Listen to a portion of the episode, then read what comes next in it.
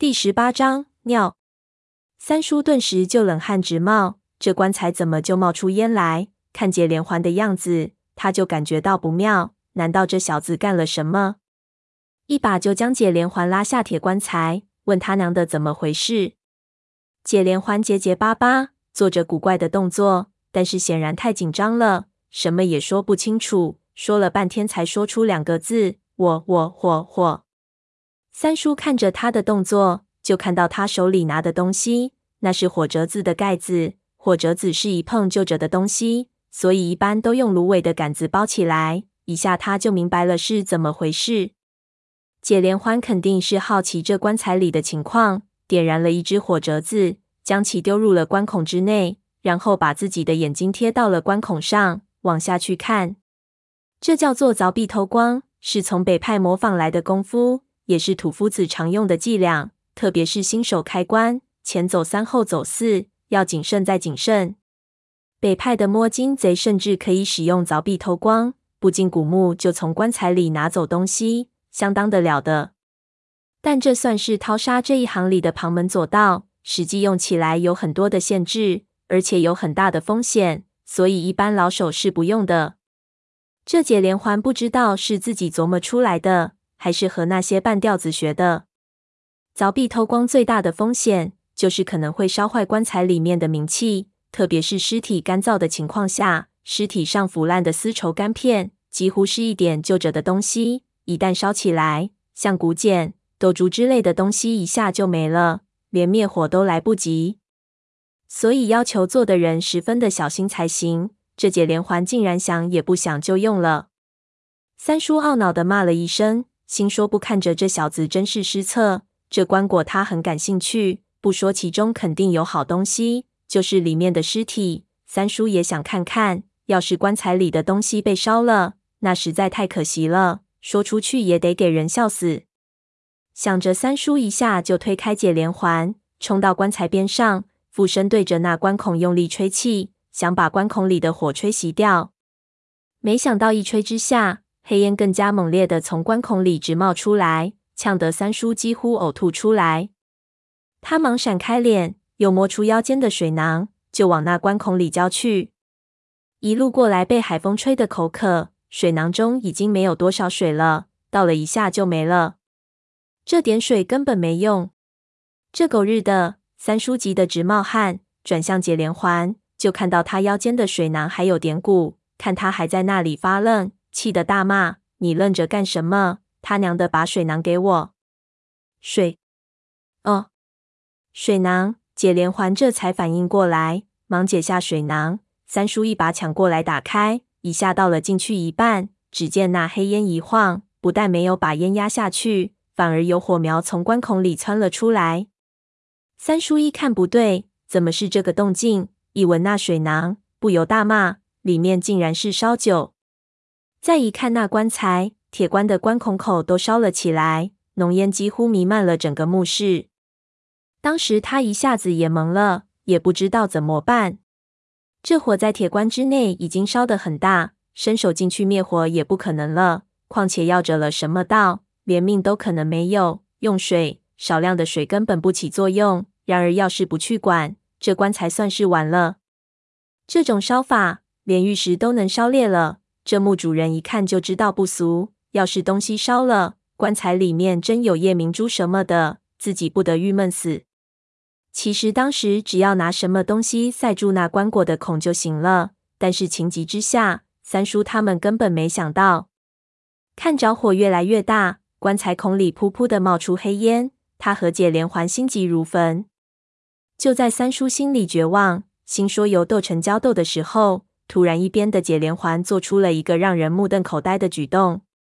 他一下跳上棺椁，就半跪下来，解开裤腰带，运气走尿，往那棺孔里灌了一泡黄汤。一时间，尿骚尸臭火燥混在了一起，极度的难闻。那完全是急疯了的想法，因为他动作太出乎意料，三叔根本来不及阻止。等反应过来的时候，已经晚了。三叔一下就懵了，自古下斗。南派虽然豪放不羁，有着一死万事消、开关随自在的随意性，但是基于这种活动的危险性，在实际的做派上，南派也是十分小心的。像这样往棺材里灌尿的作孽事情，解连环恐怕是第一个。也亏得解老爷子不在场，否则非气死不可。不过解连环的这泡老尿还是有点威力的，很快里面的烟一下就小了下来。尿完之后，解连环自己也懵了，一下坐到在棺材上。三叔眼泪都下来了，看着铁棺上的住人，擦了擦头上的冷汗，只觉得背脊发冷。心里有几分不祥的预感。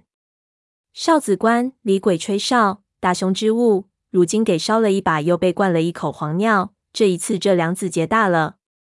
不说是粽子，就是一活人，你用火烧他嘴，然后再浇他一嘴尿，他也得和你拼命啊！他冷汗淋漓的看着这铁棺材，就琢磨着会发生什么，有什么东西会从那个洞里出来吗？烟越来越小。逐渐几乎看不到了，看来火确实是灭了。两个人都死死看着那棺材，一直到一点烟儿也看不到。然而棺材里却一点动静也没有，好似刚才的事情从来没发生过。三叔擦了擦头上的汗，松了口气。他心说：“皇王保佑，看来解连环命不错。这棺材虽然是少子棺，却也是一具死棺。死棺。”也就是这棺材里面的粽子早就化了，只剩下一些没有威胁的腐骨。古墓中大部分的棺椁都是死棺材，要不然盗墓这一行恐怕就没人干了。死棺是没有危险的，刚才烧了一把火，又灌了一通尿，如果不是死棺材，肯定就出事情了。这么久没动静，应该可以确定了。又等了一会儿，还是如此，三叔才最终泄了劲。他一下坐倒在地上，解连环看他放松了，知道没事了，也一下坐了下来，哭了起来。三叔摇头苦笑，心说真是作孽啊，自己竟然和这种货色一起下的，命都短了几年，以后千万不要了。也亏得没有危险，不然这一次真的可能被他害死。想着，三叔忽然心中一动，心说既然没危险了，那岂不是不用等到明天？今天就可以摸东西了。来回这里一次，还是要冒点风险。到底是文景的队伍，不太方便。而且棺材这洞的位置，摸进去，如果对着脑袋，那摸脑门和脑袋两边，还有胸口，肯定能摸到。要是对脚，也有脚底，那是放玉器的地方，都可能会有好东西，但是不会太多，一次就能带走。现在如果把东西摸出来，那明天就不用下来了。虽然洞里全是尿，但是盗墓的什么恶心的东西没见过，况且还是自己的，就算拉屎进去，他照样也敢伸进去摸。一方面是盗墓贼特有的贪欲，一方面却是对这个洞的恐惧。三叔在那里天人交战，但是很快贪欲就赢了，胆子不大也不敢来干这一行。三叔对自己说。他娘的，就赌上一把再说。想着，他站起来，爬到了棺材上，对棺材拜了拜，撸起袖子，一咬牙，一闭眼，先就将手伸进了那个棺孔之内，向下摸去。可手一入棺材孔一寸，里面的温度传上来，三叔就后悔了。当年传说的张延成，那不是靠运气的，那靠的是手指上的真功夫。如今自己就这么贸贸然的将手伸进去。这他娘的实在是太莽撞的事情！他想缩回来，但回头一看，就见解连环在下面目瞪口呆的看着他。这时候回不得脸来，只好硬着头皮继续往下摸。单手探洞，有一种无法形容的感觉。手越往里伸，他的心跳就越快，然后手指越麻。表面上他的脸上什么表情都没有，其实最后他的手碰到尸体的时候，后背都湿透了。伸在里面的手指抖得一点力气也没有，这种经历可以想象。我听的时候都感觉到浑身发抖。就算是找一只普通的箱子，挖个洞让人把手伸进去，都会有一种莫名的恐惧，何况是一具棺材。三叔摸到尸体之后，按了几下，发现手指黏糊糊的，头皮就越发发麻。凭手感，那应该是古尸的嘴。摸了几下。他只感觉那应该是一具发黑发肿的尸体，怪异的张着嘴，姿态似乎和棺材上的铜人一模一样，不过摸不清楚细节。让他感觉到十分不安的是，他摸到火折子正掉在古尸的嘴巴里，还烫得很。他心说这也真是作孽，随即咬牙把手指往里探。他先是把火折子拨到一边后，又摸到一块坚硬的圆环状东西。压的是压舌头的玉柄。三叔心里窃喜，说道：“有了，这东西烧不坏。”一下捏住，就想把那东西从洞里夹出来。